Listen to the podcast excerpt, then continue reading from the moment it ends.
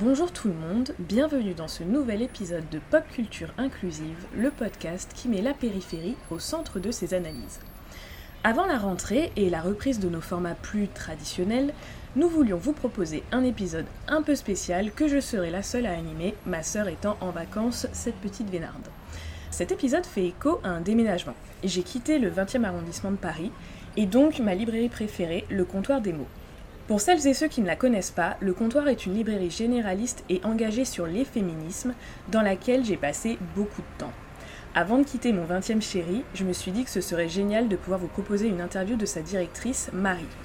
En effet, s'il y a un médium qui façonne nos imaginaires, nos référentiels et nos convictions depuis la petite enfance, c'est bien la lecture.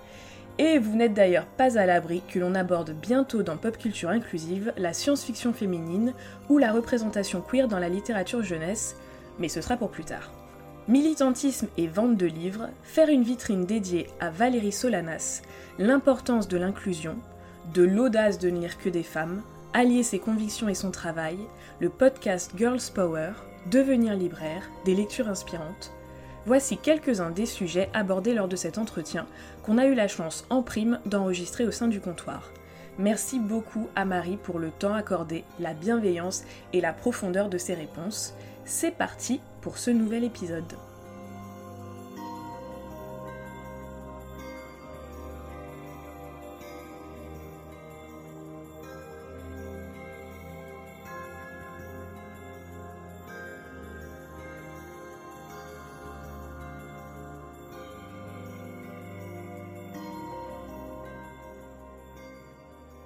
Tout d'abord, Marie, pourrais-tu te présenter?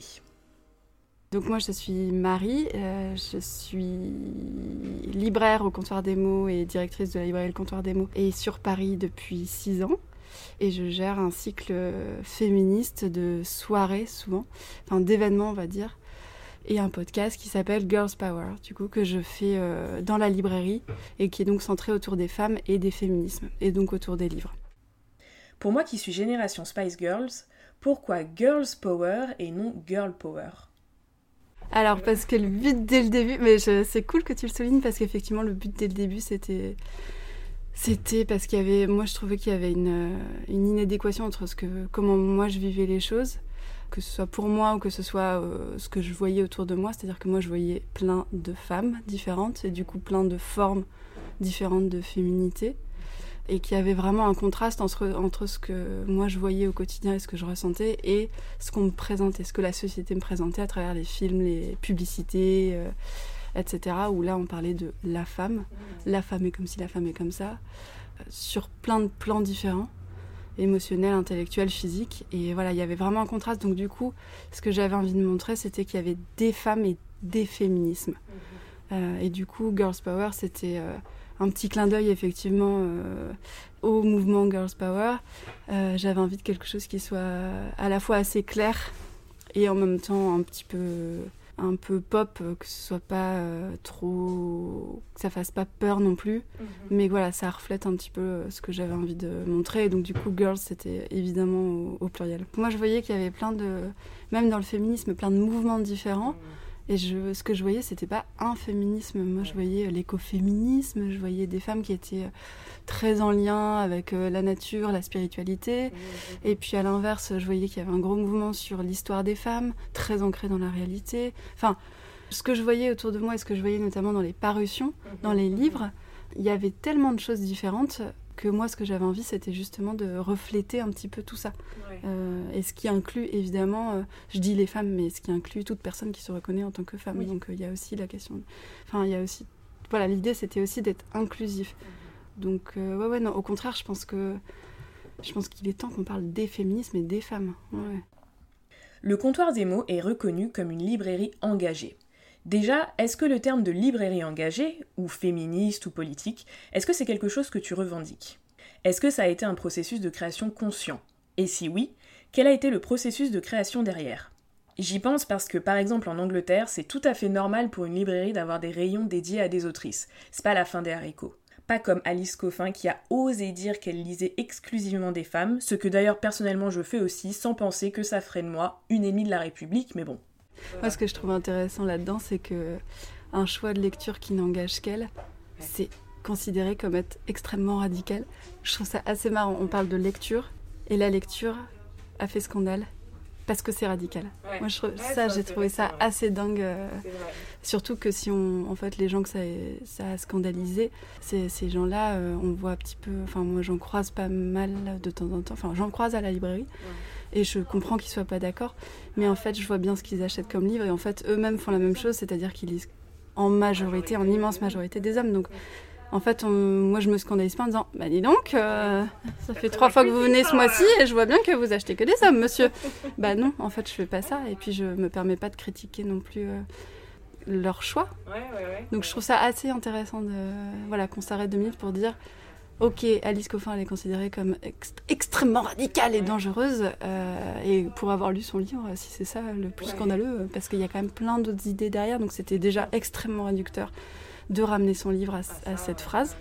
Et deuxièmement, je trouve que ça mérite qu'on s'interroge collectivement sur ce qu'on considère comme étant radical ou pas. J'ai complètement, oui, ce que j'allais dire. Je suis complètement partie beaucoup trop loin par rapport à la question initiale sur le comptoir. Alors le, comptoir, donc moi, je suis arrivée il y a six ans. Euh, le comptoir des mots existe depuis euh, fin 2004.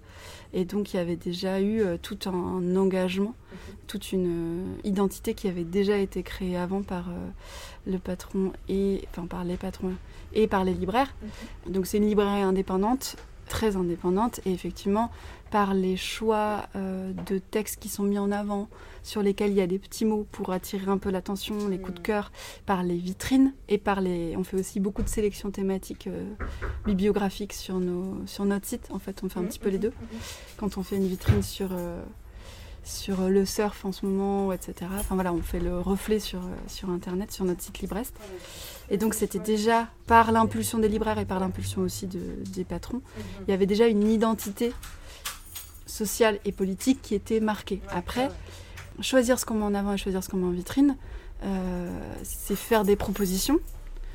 Et forcément, par l'absence de ce qui n'est pas mis en avant, ça marque politiquement.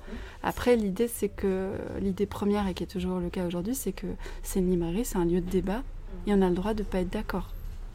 Donc nous, on refuse personne. On est toujours là pour les vitrines, par exemple, à être euh, toujours prêt à discuter et à dire bah voilà nous c'est ce qui nous intéresse mais c'est pas pour autant que euh, qu'on exclut. Enfin voilà on est vraiment c'est pas cette idée là donc quand je suis arrivée moi il y avait déjà une, identité qui était très indépendante. Et euh, il faut savoir que donc la librairie appartient à Rémi Rémi Petit qui qui ne travaille pas en tant que libraire et qui laisse à ses libraires la possibilité de faire ce qu'ils veulent comme choix de livres sur table comme choix de vitrine etc donc moi je suis arrivée pour euh, gérer les romans français, mhm. plutôt la littérature. Et comme ça m'intéressait aussi le féminisme, j'ai commencé à, mettre des coups de cœur et à faire voilà, des vitrines féministes. Et j'ai lancé le cycle euh, Girls Power euh, du coup en 2017. Et en fait, c'était, j'avais la totale liberté de faire ça. Mhm. Et il s'avère que en fait, ça n'a pas été conscient que ça modifie l'image de la librairie. Moi, c'est juste que j'avais envie de faire ça et j'avais envie de, voilà, faire plusieurs soirées parce qu'il y avait plusieurs autrices qui m'intéressaient. Mais c'est non, non, c'est pas du tout conscient et je me suis rendu compte après que ça avait modifié complètement euh, l'image de la librairie. Mais c'était pour moi juste le reflet de ce, que, de ce que je percevais qui bougeait à ce moment-là. Et en fait, il y avait Pénélope Bagieux qui avait écrit Les culottés. Et on a fait euh, le lancement de la suite, le, les culottés, de, le deuxième tome. Et voilà, et après on, a, on avait calé une date avec Digli et Ovidi pour, euh, qui nous avait dit, alors oui, ça m'intéresse de faire une soirée dans le cadre de votre cycle, mais je suis en train d'écrire un livre, donc est-ce que ça vaut le coup d'attendre que le livre sorte, le prochain? On attend huit mois, et on a bien fait parce qu'en fait c'était euh, libre euh, s'affranchir des dictates euh, sexuels, de manifeste, qui a cartonné non seulement, mais en plus, elles avaient, avec Ovidie, Dili Ovidie, euh, ça faisait un petit moment qu'elles n'avaient pas fait quelque chose, donc le public était là, et en plus, on a fait ça en octobre 2017, mm. une, globalement une semaine après l'explosion de MeToo. Donc voilà, ça a été la folie, on a eu 250 personnes, il y avait du monde dans la rue, c'était du délire. Donc le voilà, il s'avère qu'il y a eu une espèce de, corrélation entre ce que, enfin, ce qu'on avait choisi de faire et de lire et de mettre en avant et euh, le reste de l'actualité. Et donc forcément, comme ça, c'est des sujets qui polarise beaucoup, en fait, et le fait qu'on en fasse plusieurs une fois par mois, ça a marqué politiquement la librairie. Tu dis que ce n'est pas un processus forcément conscient, mais qu'est-ce que ça t'apporte personnellement? Est-ce que tu vois ta pensée féministe évoluer grâce à ton travail? Ah bah c'est très... Ouais ouais bien sûr, c'est professionnel et très personnel parce que en fait, c'est au fur et à mesure des lectures que du coup, euh, tu commences un peu à déconstruire. Et mm. moi, il y avait quand même euh, beaucoup de boulot, mm. même si j'étais déjà féministe avant, mais là, on est passé à un autre cap. Mm. Euh, et donc, non, non, j'avais pas du tout conscience de l'ampleur des dégâts. Et j'avais commencé, j'avais en tête Mona Chollet, Digli et Pénélope Bagieux. Et en fait, au fur et à mesure, mais chaque livre, euh, en fait, euh, soit je les lis en me disant tiens, ça a l'air intéressant, on va voir et j'invite, soit euh, je reçois beaucoup, beaucoup de propositions. Ça dépend. Mais non, chaque livre, grosso modo, maintenant, ça commence à être un petit peu moins, mais je me prends des claques. Non, non, au mmh. contraire. Au contraire, je me suis rendu compte de, de l'état des dégâts aussi personnels, pas juste sur la société, où je me suis rendu compte que c'était extrêmement grave et que c'était un système mmh. et que en fait on était toutes et tous concernés mais je me suis aussi rendu compte des dégâts sur mon ignorance à moi, effectivement, mm. que j'étais encore euh, empreinte euh, de d'injonctions, mais aussi de... Ouais, j'avais intériorisé beaucoup de sexisme, beaucoup de racisme, mm. et euh, du coup, c'est... Non, non, c'est un processus qui est continu, hein. je suis encore là-dedans, et c'est compliqué de se rendre compte de ses propres lacunes. Donc du coup, je suis sans cesse en remise en question, et presque à chaque soirée, du coup, je c'est compliqué parce que j'ai très peur, euh, parce que j'invite souvent des gens qui sont concernés par le sujet. Et parfois, quand ça ne l'est pas, par exemple pour le racisme, puisque je suis une personne blanche, j'ai toujours peur de blesser, tu vois. Donc, non, non, c'est un processus de déconstruction qui est, qui est constant et je pense que j'en aurais pas fini avant euh, la fin de ma vie. Ouais, bah ouais. Donc euh, c'est ça, c'est là, je sais que ça y est, je me suis engagée là-dessus. C'est un peu comme le développement perso. Tu fais, ah, au bout d'un moment, tu fais, ah, en fait, non, mais en fait, ça s'arrêtera jamais. Ça. Donc euh, non, non. Et puis ça m'a, ça a fait bouger mon, justement, ça a encore plus politisé mon, mon rapport au métier de libraire. Ouais. Parce que je me suis rendu compte que ce que je fais c'est-à-dire d'inviter des autrices et de faire des vitrines avec des grosses vulves sur la vitrine, et eh ben en fait ça c'est pas anodin. Je me suis rendu compte de ça après parce que comme euh, dans l'équipe et avec mon entourage, je suis dans une bulle avec des gens qui sont globalement d'accord avec moi, je me rends pas forcément compte de, de l'impact que ça peut avoir, de, mais de faire une vitrine Scum Manifesto en mettant en avant un livre qui prône l'éradication des hommes. En fait, c'est tout sauf anodin. Bien sûr. T'as eu des retours justement Ouais. Euh, ouais. J'ai eu des retours. ouais, ouais. Ouais, ouais, parce que j'ai eu. Euh, mais c'est là où on se rend compte de la masse silencieuse. En fait, ça a été très partagé sur les réseaux. Et j'ai quelques femmes qui m'ont dit, euh, qui m'ont félicité. Mais j'ai eu deux personnes qui sont rentrées en disant Oh, voyons, la vitrine là, oui. Et j'ai eu une lettre. J'ai eu une lettre d'un client qui a écrit, qui a écrit pour dire que il y avait celle-là, il y en avait une autre à côté. En fait, j'en ai fait deux en même temps. Euh, et l'autre, euh, on avait écrit euh, avec une collègue des slogans. En fait, on avait, c'était autour du 8 mars et du coup, on avait écrit pour relayer un petit peu les slogans féministes qu'on pouvait voir.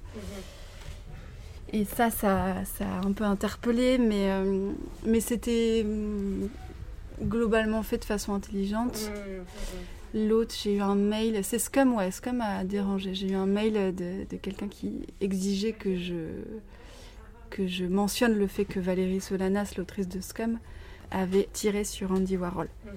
Ce que je n'ai pas fait, puisqu'en fait, j'estime qu'on n'a pas à, me, à exiger que je euh, communique euh, d'une façon ou d'une autre et qu'en plus. Euh, puis on peut en parler de pourquoi elle a tiré sur Warhol aussi. Oui, voilà, c'est ça. C'est qu'en fait, c'est beaucoup plus compliqué que ça et qu'en fait, la vitrine, elle était aussi faite pour. En fait, à la vitrine, elle était pour annoncer une interview de Lorraine Bastide pour parler de ce texte-là. Et donc, euh, parce que moi, ça m'a énormément euh, dérangé. En fait, comme ça m'a vraiment ah bah, bousculé. Là, c'est radical. c'est ça. ouais, ouais c'est ça. Non, non. C'est ça. C'est ça. Non, non, on a quand même un petit texte qui prône très sérieusement d'éradiquer les hommes. Donc euh, là, c'est radical. Et justement, moi, ça me posait beaucoup de questions. Et c'est pour ça que j'avais accepté de faire une interview avec Lorraine pour qu'on puisse un peu comprendre d'où ça vient, qui est Valérie Solanas, etc. Donc on a fait ça en live et elle est toujours disponible sur, sur Instagram, mais je pense que cette personne-là, qui est un homme, n'avait pas du tout, pas du tout prévu d'aller voir ni d'écouter. Et du coup, est-ce que ça veut dire que ces gens ont lu Valérie Solanas? Alors, je pense que cette personne-là, je suis pas sûre qu'elle ait lu, euh, qu'il ait lu ce, texte-là, mais je pense qu'il savait à quel point c'était, euh, c'était violent. Euh, l'autre personne, l'autre personne qui est rentrée pour me dire oulala la vitrine Milan et qui disait bah en fait parce que donc j'avais extrait une phrase de Valérie Solanas, enfin de Scott Manifesto, qui était les femmes prendront bientôt le pouvoir, qu'elles le veuillent ou non. Et j'avais, alors j'avais pas mis guillemets parce que j'étais, j'avais pas le temps et j'aurais dû mettre des guillemets histoire qu'effectivement ce soit clair que c'était pas la, voilà c'est ça, que c'était une citation et que c'était pas la pensée du comptoir. Donc ça effectivement j'aurais dû mettre des guillemets. Euh, mais il s'avère que cette citation-là, elle est écrite sur la couverture de la nouvelle édition. Donc en fait, c'était aussi, moi, c'était mmh. évident pour moi, mais effectivement, j'aurais dû le faire. Il faudrait que je fasse attention. Mais en fait, il a dit. Euh, donc j'ai attendu du coup pour voir euh, ce qui choquait. Il me dit bah les femmes prendront le monde en main. Euh. Je dis oui. Bah en fait ce serait peut-être bien qu'on le fasse ensemble. bah ouais bah on est bien d'accord. On est bien d'accord. On attend de voilà. côté. Hein. Oui c'est ça. Après donc du coup voilà j'ai juste dit qu'effectivement nous bah on était bien d'accord là-dessus. Et, et, voilà du coup il a compris que c'était pas on n'était pas une librairie qui prenait au contraire. enfin, c'était pas du tout l'idée derrière, donc euh, du coup, ça s'est arrêté là. Mais effectivement, euh, encore faudrait-il qu'on nous laisse la place, quoi, la place à table. Ça, c'est le, c'est le peu qui m'est arrivé, mais je pense qu'en fait. Euh, à force de faire des vitrines féministes, non, non, je pense que ça grince et que comme il y a plein de gens qui viennent et qui se connaissent en dehors, je pense qu'il y a des repas entre amis où ils disent, bah, non, le comptoir, franchement. pire en pire, hein. Donc, euh, mais en même temps, ça, en fait, on... donc là, on a un peu. C'est vrai que j'en ai fait beaucoup, beaucoup, euh, et donc là, on est en train de varier un petit peu depuis quelques mois. Et, non, y a... en plus, c'est réducteur parce que non, il n'y a pas que ça dans nos vitrines. Mm, mm, mm. Et puis dès qu'on rentre, en fait, la première chose qu'on voit, c'est de... de la littérature. C'est pas du féminisme. Donc non, non, nous, on reste une librairie qui est généraliste. On a énormément de BD, on a beaucoup de jeunesse, on a beaucoup de sciences humaines, de sociologie, de philosophie, on a des polars. Enfin, non, non, non, non parce que je suis pas toute seule. Euh, on est sept et euh, on est sept avec sept goûts de lecture différents globalement. Donc non, non. Concernant le podcast, qu'est-ce qui t'a donné envie de le créer? Eh ben le Covid, voilà. en fait, euh, moi j'en écoute beaucoup de podcasts. J'aime beaucoup ce format-là. Je trouve que l'audio, ça, il y a quelque chose qui se transmet. En fait, quand on écoute la voix de quelqu'un, j'aime beaucoup ça. Et, mais voilà, je, moi quand je fais les soirées Girls Power, c'est une interview d'une autrice ou de deux autrices à propos de leur livre, de leur sujet. Euh, et on fait ça à la librairie. Il y a effectivement plein de places, enfin un peu moins en période Covid, mais globalement il y a des bancs et on s'installe, voilà, et tout le monde peut venir et on discute. Et après, il y a, je passe le micro dans le public, comme ça les gens peuvent aussi réagir. Puis on finit par des dédicaces. Voilà, habituellement le, le format habituel de Girls Power, c'est ça. Sauf qu'en juin dernier, euh, comme je voyais que c'était compliqué et que moi j'étais déjà en train de prévoir septembre-octobre euh, ma rentrée, mhm. euh, je me suis dit, bon là, alors je reviens aussi sur, habituellement on a 100 personnes qui viennent dans la librairie. C'est beaucoup. sauf que là, du coup, je voyais bien que septembre, je pourrais pas avoir 100 personnes et que j'aurais forcément des jauges. Donc je me suis dit, mais comment je vais faire? Parce que là, je vais me faire lyncher, je vais me faire harceler si je suis obligée de filtrer parce qu'il y aura beaucoup de gens qui seront déçus. Surtout que je savais globalement que j'aurais Lorraine Bastide pour commencer. Enfin bref, je sais que c'est des gens qui, qui, voilà, qui intéressent et donc euh, je savais qu'il y aurait des déçus. Donc je me suis dit, bon bah, on avait déjà pensé au podcast avant, mais je voyais pas l'idée de faire un podcast pour faire un podcast. Je trouvais que ça n'avait pas de sens. Il fallait que ce soit réfléchi. Et deuxièmement, je savais que ça prenait beaucoup de temps et Girls Power, ça prend déjà beaucoup de temps d'organiser toutes les soirées, tout ça. C'est presque un boulot à plein temps. Donc, euh, donc déjà en termes de temps, de planning, ça devenait compliqué. Mais là, c'était un peu la façon de continuer. C'est-à-dire que du coup, je me suis dit, bon, bah, je continue Girls Power, mais avec une jauge réduite. Mhm. Par contre, j'enregistre.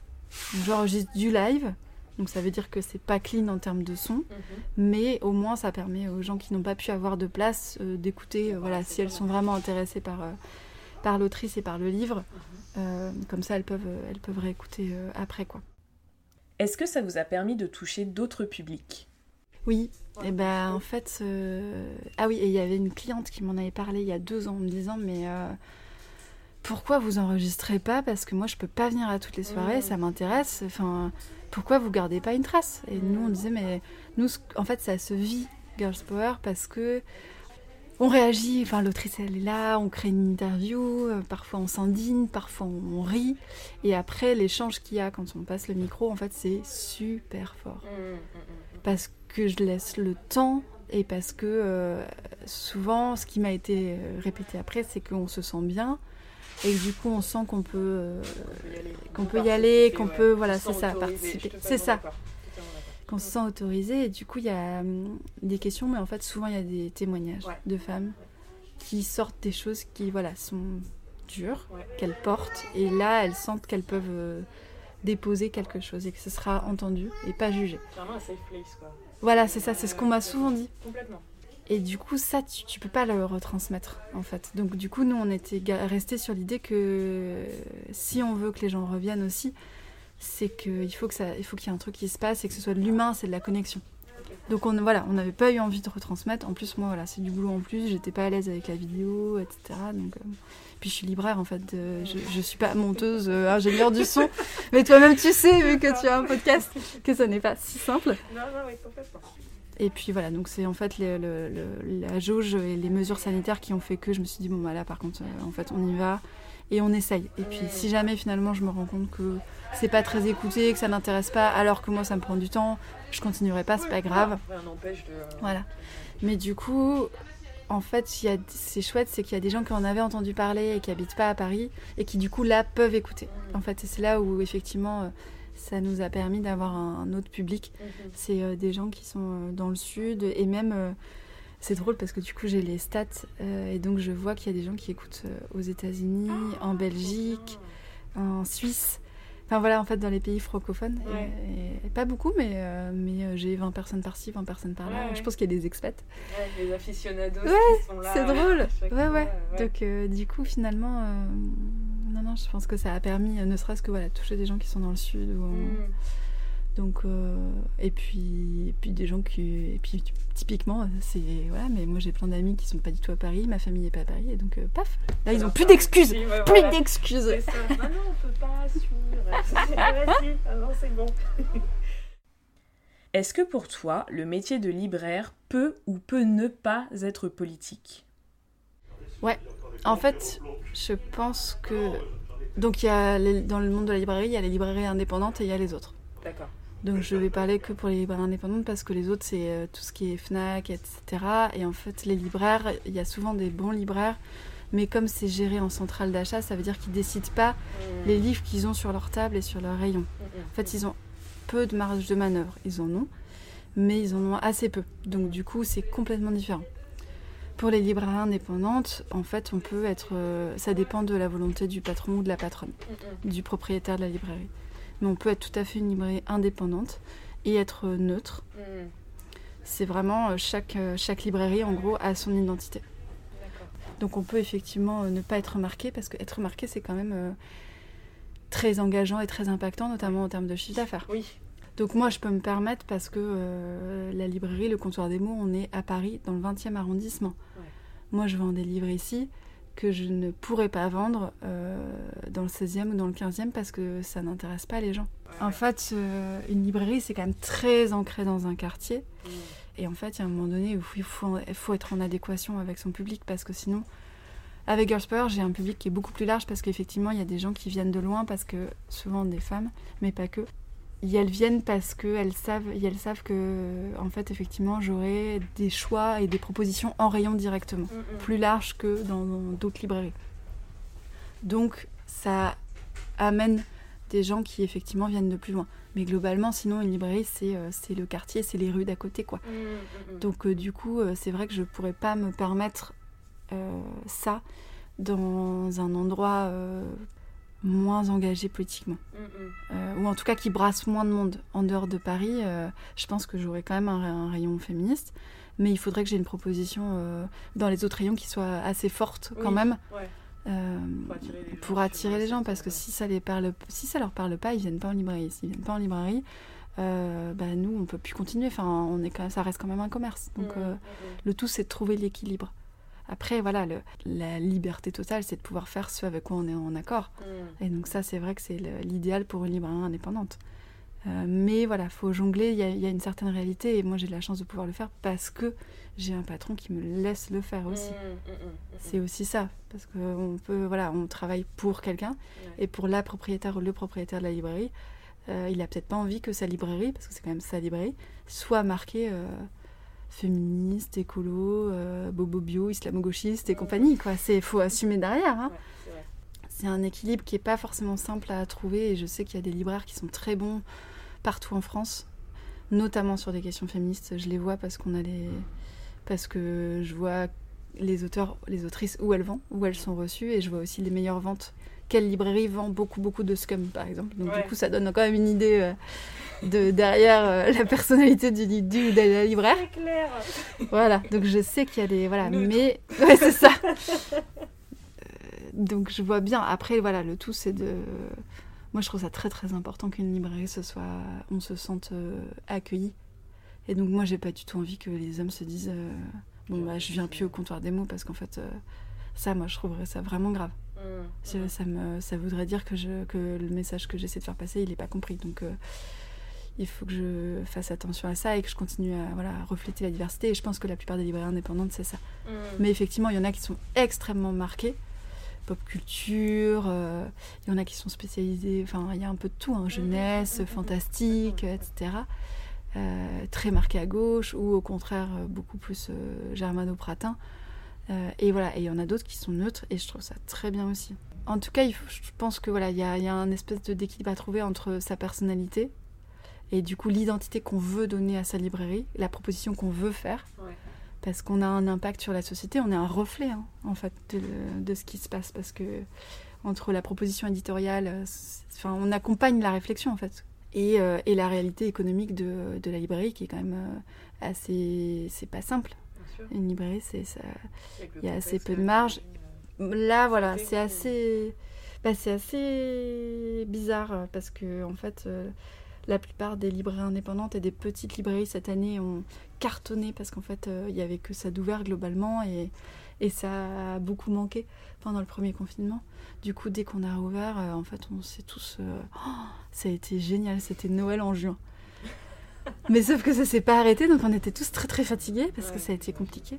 Puis il a fallu inventer euh, le click and collect, euh, il a fallu gérer des commandes qu'on n'avait pas habituellement. Alors nous, on a la chance d'avoir un site et un réseau parce qu'en fait, on est 13 librairies Oui. à travailler ensemble. Donc on avait déjà des process et des, voilà, des méthodes qui étaient euh, super efficaces. Donc nous, on avait de la chance, mais il a fallu que certaines librairies, tout d'un coup, créent un site internet. Ça coûte Mmh, cher. ouais, ouais. Enfin voilà, c'était hyper chronophage, on n'avait rien le temps de faire, on s'est pris un tsunami quoi. C'était euh, donc je sais qu'il y a des libraires euh, pour certaines petites librairies et d'autres même des un peu plus grosses où ça a été très compliqué parce qu'en fait euh, on se prend deux ou trois fois plus de boulot, mais par contre comme on ne sait pas si ça va durer, ben, on n'embauche pas donc en fait, enfin termes de sport. Super. ouais, parce qu'on a eu plein de gens et que c'était vraiment génial, ouais, mais c'était pas simple à gérer. ouais. Mais mais du coup voilà, c'est toujours un équilibre à trouver quoi. C'est marrant ce que tu dis, c'est peut-être un peu générationnel, mais j'ai l'impression que cette dichotomie entre la quête de sens et le travail, bah il n'y a pas beaucoup de métiers ou de secteurs qui permettent une adéquation entre les deux. À part bosser dans des assos ou justement en librairie. C'est un des rares métiers où, alors bien sûr il y a des compromis parce qu'il y a une composante économique, mais j'ai l'impression que l'adéquation entre l'engagement personnel et le travail est le plus fort. Bah, je crois qu'il y a deux techniques. Il y a soit effectivement tu œuvres et tu travailles au jour le jour dans une entreprise euh, ou secteur public, mais en tout cas dans un métier qui correspond à tes valeurs et tu es aligné. Soit tu fais la technique du cheval de Troie. Oui. Et là, tu es dans une boîte qui correspond pas à tes valeurs, mais tu essaies de la faire changer de l'intérieur. Sur l'écologie, en sensibilisant tout le monde, en mettant. Enfin, c'est après, c'est le colibri, quoi. Ce qui est une technique, enfin, après c'est mon expérience que je trouve euh, un peu faux. Enfin, en fait, en tout cas, moi on me l'a beaucoup vendu quand j'étais jeune, mais en fait, le, bah, c'est un truc systémique. Le système Mm. est tellement fort à te faire changer. Voilà, euh, après, euh, c'est. on va aller dans les banques, on va tout... Mais non. Ah, non, mais c'est tellement compliqué. rien changer Bien tout. sûr. Non, non, bien sûr, je dis pas que c'est. Voilà, hein, mais ouais, ouais, je vois juste- très je- bien. Je suis totalement d'accord avec toi, mais c'est vrai que dans les faits, tu vois, Ouais, opérationnellement, je suis un peu genre. quand est-ce qu'on a réussi à faire ça, tu vois? Ou à, petite échelle, sûrement, c'est sûr, mais c'est dur. Bien sûr. Et puis si on est seul là-dedans dans une, une grosse entreprise et qu'il n'y a que nous qui avons une sensibilité, une réflexion et du coup une vraie volonté d'essayer de faire des efforts et de changer les choses, c'est sûr que du coup on s'épuise en fait. Mm. Ouais, ouais, non, ça je. Mais ça. Je sais pas. Je, je sais pas parce qu'effectivement, moi j'ai pas fait ça. Mm, puisque mm, j'étais dans la librairie, donc du coup, euh, je peux pas parler de ce que je connais pas. Je trouve ça effectivement très compliqué de trouver, d'allier les deux. Ouais. je vois bien que ça l'est effectivement. Euh, après, je pense que on fait comme on peut. Je trouve ça compliqué. Je trouve que c'est le mieux, effectivement, d'être aligné parce qu'en plus, je pense que c'est le quand on a ses propres convictions et ses propres euh, voilà que qu'on trouve un métier qui correspond à sa personnalité, c'est là où on est le meilleur. On explose tout. Enfin, en fait, du coup, parce que c'est même plus un effort. Mmh, mmh. Mais c'est pas toujours possible. Euh, et puis il faut bien payer le loyer à la fin du mois, il faut bien manger. Donc euh, après, c'est trouver l'équilibre entre, euh, bah, en fait, j'adorerais travailler dans l'associatif et voilà, mais bah, j'ai cherché, il n'y a pas de boulot, on m'a proposé un boulot dans telle boîte, bah, je fais comme je peux et du coup, je milite ou je fais ma part en dehors. Parce que ça me permet d'avoir les sous pour le faire aussi, ou du temps pour le faire. Mais bon, c'est. Non, non, c'est. Je trouve ça. Effectivement, je trouve ça très compliqué et je pense que ça explique aussi pourquoi est-ce qu'il y a autant de gens qui font des reconversions et qui veulent devenir libraires. Parce que là, et particulièrement cette année, ça n'arrête pas. Ah c'est dingue, on n'arrête pas de recevoir des CV de gens qui, voilà, qui sont en reconversion, des, des gens qui font des stages parce qu'ils sont en reconversion mmh. et qu'il y a une formation qui, qui permet ça. Et là, ce matin, j'ai un, mail dans ma boîte qui est quelqu'un qui est au Canada et qui euh, voudrait ouvrir une librairie et qui du coup voudrait qu'on s'appelle pour euh, voir la réalité du métier et voir si c'est plausible. quoi. Donc euh, ouais, ouais, là je crois que ça a un peu accéléré, enfin c'est ce qu'on disait de toute façon, on le sait, voilà, la, pandémie elle a un peu fait accélérer soit l'envie de déménager, en l'occurrence quitter Paris, soit effectivement le fait de changer de boulot et de savoir pourquoi on se lève le matin, quoi, parce que savoir pourquoi on se lève le matin, euh, le samedi et le dimanche, et pas le reste de la semaine, au bout d'un moment, c'est dur. Comme quoi, libraire est très identifié comme quelque chose qui permet d'allier les deux, j'ai l'impression. Oui, oui, c'est ça, mais je pense. Et puis l'amour des livres, enfin, en fait, il y a plein de gens qui adorent lire, et effectivement, d'être euh, environné de livres toute la journée, c'est quand même. Euh, c'est quand même, voilà, ça, ça, ça ressemble au paradis un petit peu. Pour, pour qui ça intéresse, c'est, c'est quand même royal. Enfin, on a accès à tout. Et puis en plus, il faut savoir que nous, on a de la, enfin, les libraires reçoivent gratuitement des livres parce que les éditeurs et les éditrices veulent qu'ils les lisent pour les vendre. Et donc, on a aussi accès à beaucoup, beaucoup de livres. Et donc, c'est, non, non, c'est super. Enfin, moi, je. J'adore ça, donc je. Ouais, ouais. Mais euh, effectivement, je pense qu'il y a pas mal de projections aussi parce que c'est on ne lit jamais sur notre temps de travail. Oui. Bah notre temps de lecture, c'est nos congés. Donc en fait, on travaille sur nos congés. Donc ça, il faut le savoir. Et, euh, et, je sais, ça a évolué. Donc je ne sais pas quel est le salaire moyen du libraire, mais on est euh, un petit peu au-dessus du SMIC. Pas beaucoup, plus. Donc euh, voilà, on travaille tous les week-ends. Je sais qu'il y a beaucoup de gens qui arrêtent à cause de ça. parce que c'est des heures de dingue. Et voilà, on n'est vraiment pas beaucoup payé parce qu'en fait la librairie en général ne fait pas beaucoup de marge. Donc du coup forcément il n'y a pas beaucoup de salaire derrière parce qu'à la fin de l'année de toute façon il, les librairies, il y en a beaucoup qui vont bien mais je sais que par rapport à... Enfin en termes de commerce par exemple, la librairie c'est le commerce qui est le moins rentable. Prenez un magasin de fringues, prenez des opticiens, prenez n'importe quel commerce. Une boulangerie, c'est beaucoup plus rentable qu'une librairie parce que les marges sont faibles. Mais on est en accord effectivement et, euh, et, et puis c'est génial, on est en contact avec euh, plein de gens différents. Enfin c'est. non, non, on peut. Euh, voilà, c'est ça. Bah, c'est voilà, quels sont. Si, on... si c'est hors de question de bosser jusqu'à 20h et de bosser les samedis et les dimanches, il faut pas faire ça. Voilà. Si par contre c'est le prix à payer pour s'éclater tous les jours, comme c'est mon cas, bah en fait. Si tu avais trois livres à recommander à nos lecteurs et lectrices, lesquels seraient-ce? Oh Ah là là là là Ah, il faut que je prépare ce genre de questions. Euh,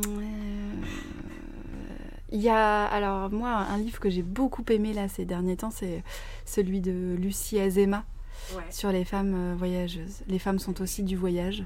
de Lucie Azema, c'est publié par Flammarion.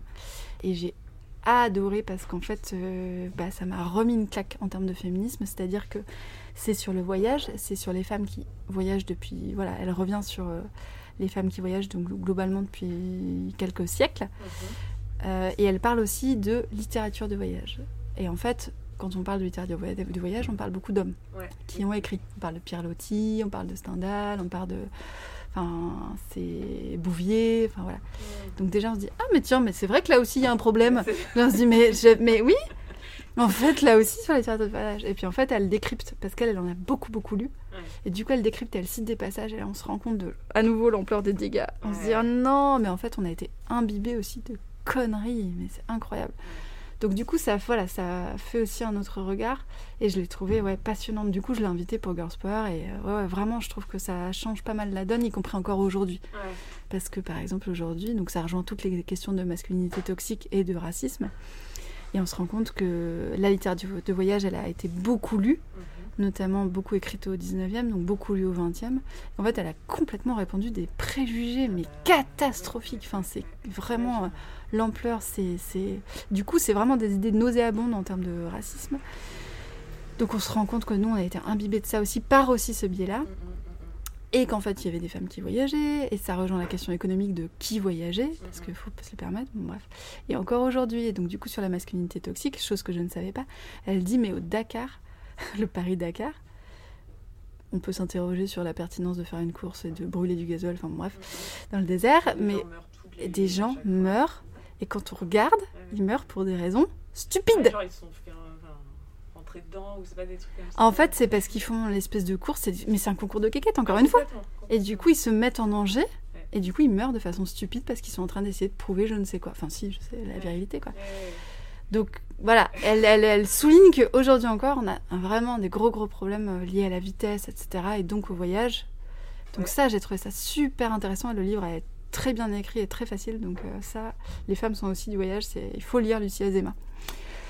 Un deuxième, j'ai beaucoup aimé la BD euh, George Sand. Mhm. George Sand, Une fille du siècle, euh, qui a été réalisée par Kim Consigny et Séverine Vidal. Ça vient d'être publié par les éditions Delcourt. Et je l'ai trouvée excellente cette biographie parce qu'en fait elle est, elle est très complète. On, prend, on découvre George Sand, donc à l'époque Aurore, quand elle est toute petite et on la voit grandir, évoluer, devenir George Sand, ce qui est passionnant, notamment pour effectivement son travail de romancière, d'écrivaine, d'autrice, mais aussi pour son, sa vie personnelle, euh, voilà, sexuelle, euh, d'amitié, etc., mais son engagement politique aussi. Ouais. Parce que c'est, euh, elle parcourt en fait le 19e, et c'est là où c'est très malin d'avoir appelé ça Georges Sand, fille du siècle, parce qu'effectivement on voit toutes les évolutions, notamment euh, les révolutions, euh, la monarchie, enfin bref, 1830 ça a été quand même assez chaotique notamment.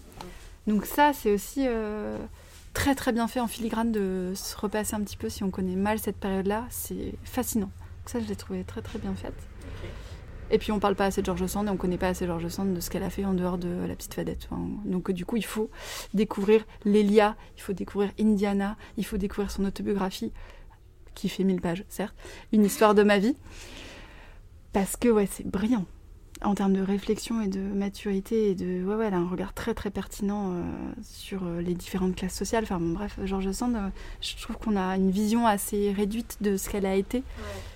Ce qu'elle a incarné, mais aussi ce qu'elle a écrit, son œuvre. Donc Oui. du coup, je trouve que c'est intéressant de- d'en reparler. Il y a plusieurs revues qui sont sorties et qui sont intéressantes. Et je pense que ça vaut le coup de regarder du côté de deuxième page, euh, notamment pour les textes. Enfin ouais, c'est le thème, c'est la colère. Et c'est voilà brillant. Et du côté de la déferlante Ouais. aussi. C'est assez intéressant parce que la déferlante, c'est les révolutions féministes en cours, mais pas que. Du coup, on parle aussi bien d'Élise Thiebaud, de l'Astécis, de Françoise de Bonne, euh, qu'il y a un texte dans le premier numéro, il y a un texte d'Audrey Lorde. Oui. Pareil, on ne parle pas assez d'Audrey Lorde. Donc du coup, euh, voilà, il y a la revue Sœur aussi qui publie de la poésie. Donc euh, je trouve que ouais, les revues sont en train de... Il se passe des choses intéressantes du côté des revues aussi. Voilà, et puis sinon, il faut aller voir du côté des éditions La Ville Brûle, il faut aller voir du côté des éditions Cambourakis. Il y a pas mal de choses qui sont en train de bouger. Il faut aller voir du côté de Sileps, euh, qui publie euh, beaucoup de choses sur euh, le genre. C'est eux qui publient Moisy aussi, le collectif Afrofemme. Mhm. Donc, et du côté des éditions des Remue Ménage, qui est une maison d'édition québécoise, pareil sur les questions d'intersectionnalité, ils sont assez. C'est eux qui publient Patricia Hill Collins, par exemple. Ils ont publié un texte dont j'ai oublié l'auteur, mais je crois qu'elles sont plusieurs, sur le féminisme est-il blanc? Enfin voilà, donc ouais, remue ménage, la ville brûle, Sileps.